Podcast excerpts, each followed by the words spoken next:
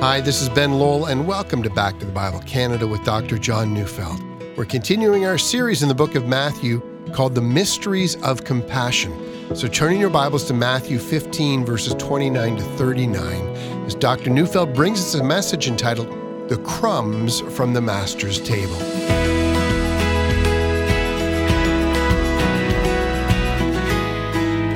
Let me speak plainly. I'm a Gentile. I have no natural inheritance in the vine of our Lord. I am a wild branch that was grafted into the vine. I am, as Paul reminds me, an alien to the ancient covenant God made with his people. I mean, what can I do to claim a part in Abraham, Isaac, and Jacob? Was King David my king? When God sent his angel to deliver Israel from the land of slavery and to give them the promised land, did any of my ancestors have a part in that? I answer no to all of that. I have no natural inheritance in the vine of our Lord. I'm a stranger to the promise. And yet in Jesus, a wall of separation that has kept me from the people of God has been broken down. I, who was once far away, have been brought near. You know, I'll get to why I'm saying what I'm saying, but suffice it now to say that I often reflect on the miracle of that. But let me also tell a story of what I remember from attending a prayer meeting. The church I was pastoring had become, it was a bit of a mini UN. Great many Mandarin and Cantonese and Koreans and Iranians and Russians and Arabic speakers and Romanians and more. And at a prayer meeting, a woman once said, I don't know why they can't find their own church. You know, I didn't respond like a 21st century person charging her with racism, although I could have. You know, I find those racism charges often harsh and overbearing. But I did ask her if she ever marveled that not they, but she had been included in the community of the Messiah. Don't marvel that they're here. Marvel more, I said, that you're here and learn to love people who you think don't belong, remembering that's what Jesus did to you. I share that story not to embarrass anyone, but to make a point. I find it interesting that at some point in time, the wonder of Gentiles being included among the community of the Messiah, well, the wonder simply wears off and it's replaced by something else. And that something else is, you know, that I'm not a Gentile after all. Maybe I'm a Jew and the others are the Gentiles. I wonder if you know that the white settlers in South Africa at one point in time began to think of the native blacks as Canaanites who must be subjugated. You know how quickly they forgot that they were the Gentiles. Or some of you who know the heresy that occasionally floats around, it's called the idea of British Israelism. You know, this is the belief that the British people are the 10 lost tribes of Israel. Ah, now the British aren't Gentiles after all. Or did you know that in Utah, the Mormons often call themselves Jews and refer to others as Gentiles? I mean, they'll, they'll even refer to Jews as Gentiles. And one just has to sigh. So many false teachers refuse to recognize the unique nature of God's covenant with the people of Israel, and then they just assume that they, in their own experience, can repeat what was done once and for all for God's chosen people. You know, in the earlier part of Matthew 15, we follow Jesus leaving the region of Galilee, and he was traveling to the Gentile region of Tyre and Sidon. There he met a Canaanite woman and, in dramatic fashion, prefigured his great love for the Gentiles.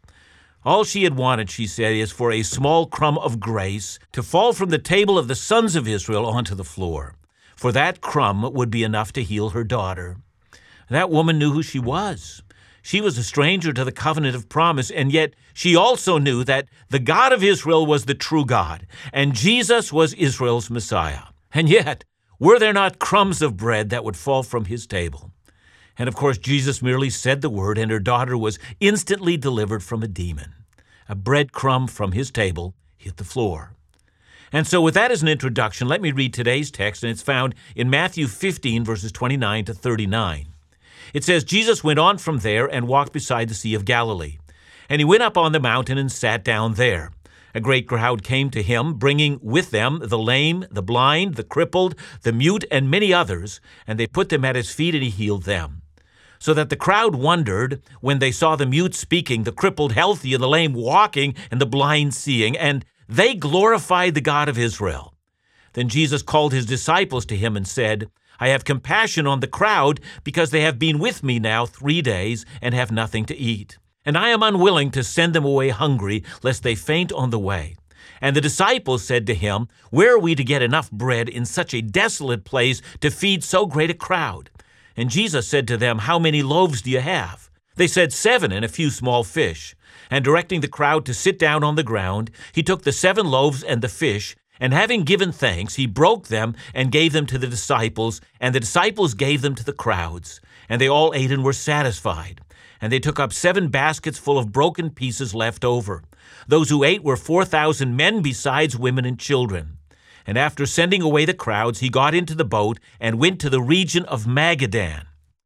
Now, if you've been following this series in Matthew, or even if you've read through the book of Matthew, you might have wondered about this event.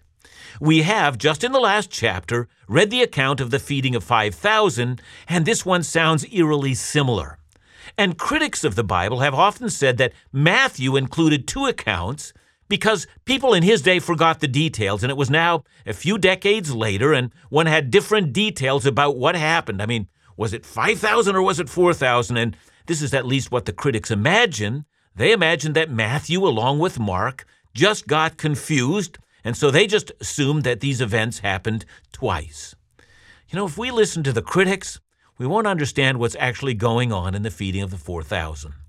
Now, of course, the details between the two miraculous feeding accounts, well, they do have amazing similarities. Jesus multiplied the bread in both accounts. He fed a large group of people with just a few resources, and in both accounts, we're told the number of men, leading us, of course, to guess the size of the complete crowd. And in both accounts, bread is left over, filling basketfuls of leftover bread.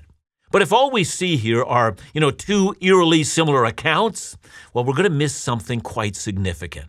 So let's start at the beginning.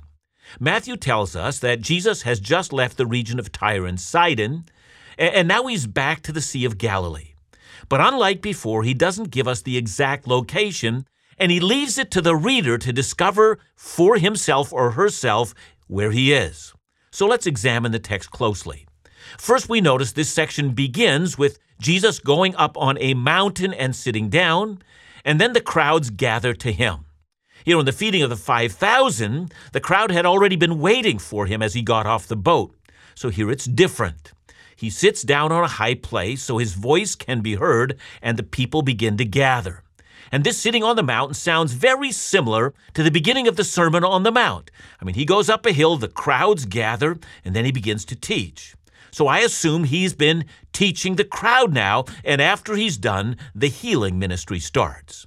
It would seem in the feeding of the 5,000, the healing ministry began as soon as he stepped out onto the shore, but, but not so here.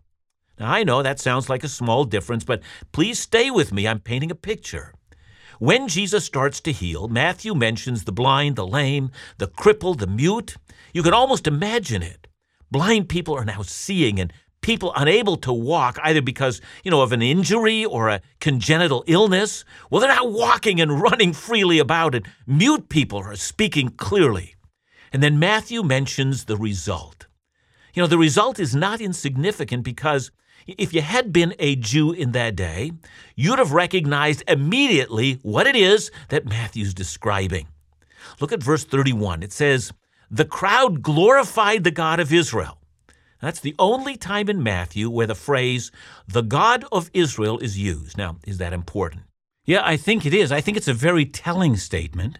The phrase God of Israel is a phrase that's frequently used in the First Testament and it indicates that Israel's God is not to be confused with the God of the nations around them.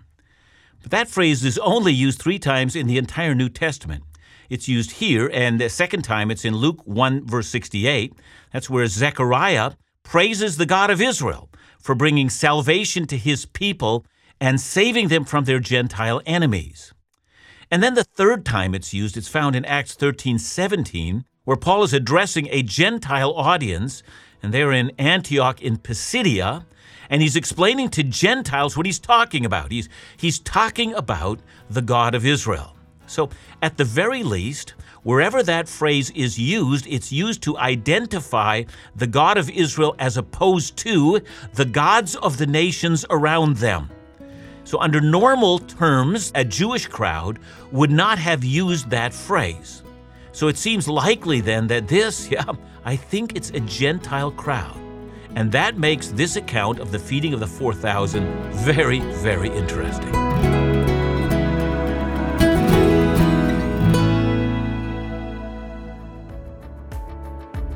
Truth in Life today has been a wonderful journey of ministry. So many thoughtful, insightful guests shedding light on challenging topics of Christian life. While now in 2020, we look forward to continuing Truth in Life today, but with a renewed purpose. This year, Truth in Life Today is becoming more personal, more interactive. Truth in Life Today videos, both archived and current, will be easily accessible through our Back to the Bible Canada YouTube channel or at truthinlifetoday.com. How is it more personal, more interactive? Well, each episode will be designed around your personal Bible study or small group study with Dr. John Neufeld leading the way and every episode will provide you with study notes available through truthinlifetoday.com. So join us as we launch a new generation of Truth in Life Today. For more information or to support this ministry, call us at 1 800 663 2425 or visit us at backtothebible.ca.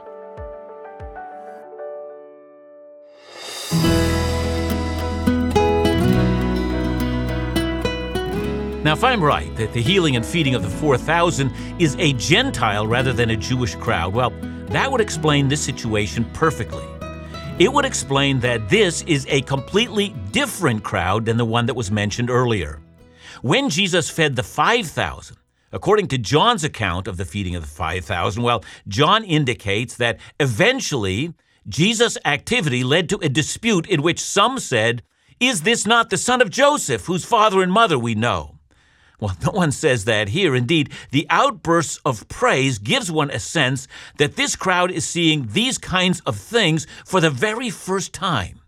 Indeed, just prior to Mark's description of the feeding of the 4,000, Mark mentions that Jesus had gone to the region of the Decapolis. Now, the Decapolis was on the eastern side of the Sea of Galilee, and that word Decapolis, well, that refers to 10 Gentile cities in that region. And so we've got to assume that Jesus is in the Decapolis.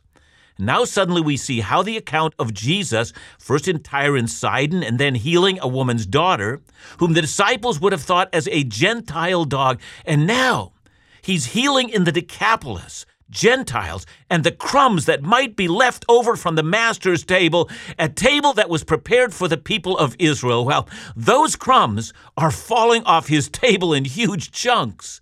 And the result, well, the Gentiles in the Decapolis are doing that which would not have been considered very likely just a little before this. They are praising the God of Israel. You know, I remember some time ago, it was a young man, he was of a, a different religion, and he came to see me. Now, I had a lot of dealings with him before, and he just come by to talk and to see how I was. And I, for my part, was happy to see him. But in the course of a very friendly conversation, he opened up and told me that he had put in an application to a very specialized program in university. He said it was really a hopeless act, since he had already been told that it was very unlikely that he'd be accepted. And he was very downcast, and he, he told me he just didn't know what his next step was going to be. Well, I offered to pray for him, and he was grateful. And I prayed quite boldly in Jesus' name that the God and Father of our Lord Jesus Christ would bless this young man and open up a way for him to get into this program. And you might wonder why I did that, but on the next day, he came to me and he was beaming. I've been accepted, he said, and I, I just congratulated him, told him how happy I was for him. And then he said something I'm just never going to forget. He said, I know that it was your God who did this for me. That's it. And of course, for three days, says Matthew, these healings of Jesus just continued, and people said, I know it was Israel's God who's doing this. So let's reread verse 32. Then Jesus called his disciples to him and said, I have compassion on the crowd because they have been with me now three days and have nothing to eat, and I am unwilling to send them away hungry lest they faint on the way. Well, unlike the crowd of 5,000, this crowd seems to have brought food when they came to see Jesus, but they long since run out. meetings of Jesus had just gone on day after day, and nobody wants to go home. These are remarkable times, and eventually their food ran out. And Jesus tells the disciples he has compassion on them, and he says he's unwilling to send them away. Ah, there's the phrase again send them away. Well, Jesus had heard the disciples use that phrase a number of times, and now he beats them to the punch. I'm not going to send them away. And one of the reasons why the critics of Matthew argue this couldn't have happened, well, it's because of verse 33. The disciples said to him, Where are we going to get enough bread in such a desolate place to feed so great a crowd? That is to say, having witnessed the feeding of the 5,000, how is it possible for the disciples to say, We've got no idea how you're going to feed this large crowd? I mean, given that he's fed 5,000, you know, maybe six months earlier, and yet it's hard to forget such an amazing miracle. I mean, for the disciples to suggest they don't know how Jesus would feed such a crowd, well, it just seems like an impossible thing to say. It seems far more natural for them to ask, you know, Lord, are, are you suggesting that you do the same miracle that you did last spring? Well, that answer seems far more natural. And that is, it is difficult to understand until we remember what? The context. These are Gentiles. The last crowd were Jews. And when John describes the feeding of the 5,000 in his gospel, he ends by inviting that crowd to acknowledge that Jesus is the bread of life, and that unless they feed on Jesus, they will have no life, that is, no eternal life. Here, Jesus is functioning as the Messiah. Unless they embrace him, unless they look to him for eternal life, they'll have none of it. Well, now that's an invitation for the crowds to do more than to come to him for healing. They're supposed to come to him for eternal life. He's inviting them into everlasting life. And that's what the feeding of the 5,000 meant. Jesus is the bread of life. And just to get into heaven, you have to feed on him. Well, now, in the disciples' mind, it was impossible that Jesus would make the same offer to a group of Gentiles. I mean, it's one thing to have compassion on a demon possessed Gentile child, or to give sight to a Gentile's blind eyes, but the invitation to eat the food of eternity, the invitation to the great banqueting hall in heaven for the Gentiles. You know, I, I think it quite likely that the disciples had never even considered that as a possibility. I think they saw Jesus' grace for the Gentiles much like the crumbs that fall from the Master's table. I mean, the Jews were the sons of the kingdom. They were invited to the feast of the king in the kingdom of heaven that was to come. Yeah, they could see it now. Crumbs would fall from that table and bless the Gentiles. But should the Gentiles now be invited from the floor to take their place at the table as a full equal? I mean, crumbs are one thing. Providing the miracle of the breaking of bread for them, well, that was more than they could have imagined. And that's why the disciples are puzzled about how to feed this crowd. It's not occurred to them what happens next. And this now is where the two accounts, that is, the account of the feeding of the Jews and the feeding of the Gentiles, is so similar. Like before, they find bread and fish. And like before, Jesus gives thanks, breaks the bread as the disciples hand it out. And just a little side note here. In the feeding of the 5,000, we're told that there were 12 baskets left over, and here, well, there's only seven. Well, the word basket in the feeding of the 5,000, it's actually a different word than the one used here. The earlier crowd had 12 baskets, but would have been a basket big enough, let's say, to carry a baby. But this now is a large basket. You see, in Acts 9:25, Saul of Tarsus is now a new Christian, and there's a plot out to kill him. And Luke tells us that he escaped as some believers took him by night, and they let him down through an opening in the wall, lowering him to the ground while he's what? In a basket. Now, that's a basket of a much larger size than one that could only hold a baby. It's a large basket that some call simply a hamper. And that's what's happened at the feeding of the 4,000. Seven large hamper sized baskets are filled with food that's left over. At the very least, the blessings of the kingdom has come to the Gentiles, and it has come in just as large measure as it has come to the Jews. Now, as we think about the implications of this account, well, several things should be clear. First, please notice that at any point in time, Jesus can repeat a miracle that he's already done, and it's of great encouragement to everyone. It's not as if after he's blessed someone, he's unable to do the same thing for you. Jesus is able to repeat the same action over and over again. So, for instance, if you've been praying for your son or your daughter to come to Christ, and someone else tells you they've done the same and their son or daughter has come to Christ, don't you say, Well, why, Lord, did you do it for them and not for me? Please take it to heart and recognize there's no lack of power in Jesus. What he's done for someone else, he can do for you. And second, notice also what the blessing of Jesus entails.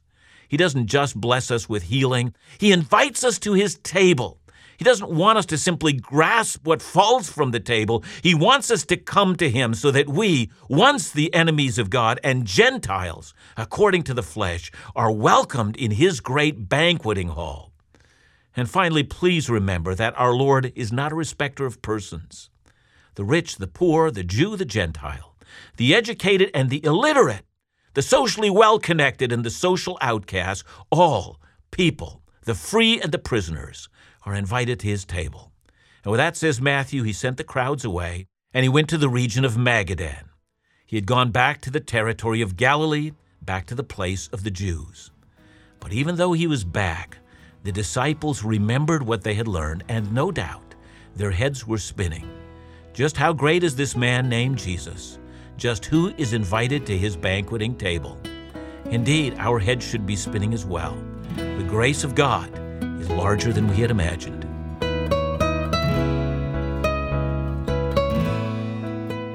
I think it's interesting, you know, John, that we can look at these passages and look at the Gentiles and then forget that we're actually looking in a mirror. Yeah. That's us. Yeah, that's us. Yes. Uh, we who are, I know, a very good friend, Pat Sczebel, has written a wonderful song, Once Your Enemy, Now Seated at Your Table, Jesus, Thank You. I mean, that's exactly it. We were the enemies of God. We have no part in the history of Israel. We were, you know, we were outside the covenant of grace. And Jesus comes along and opens the door and invites us to not only eat the crumbs from his table, but to sit at the banqueting table with him. I mean, how did we get there?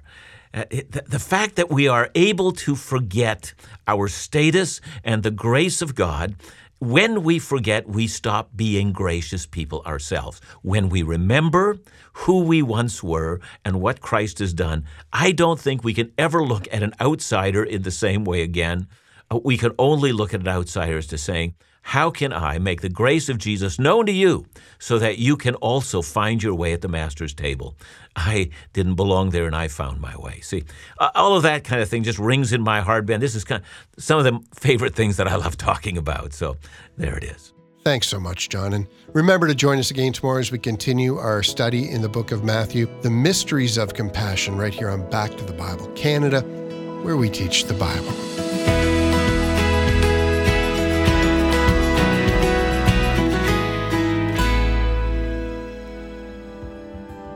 Imagine walking the very streets that Jesus walked, or placing your foot into the Sea of Galilee. If experiencing the very places Jesus, Paul, David, and so many others lived and taught is something you've always wanted to do, then make plans to join Back to the Bible Canada for our 2021 Israel Experience. Consider this your personal invitation to join Bible teacher Dr. John Neufeld Laugh Again's Phil Callaway, and very special musical guests, along with the Back to the Bible Canada ministry team for a trip of a lifetime, April 11th to the 19th, 2021. Experience the sights, sounds, history, and culture of Israel, making the Bible come alive. And for those who'd like to extend their experience, we're also offering a Jordan extension. So to learn more or to register today, Call us at 1 800 663 2425 or visit us online at backtothebible.ca.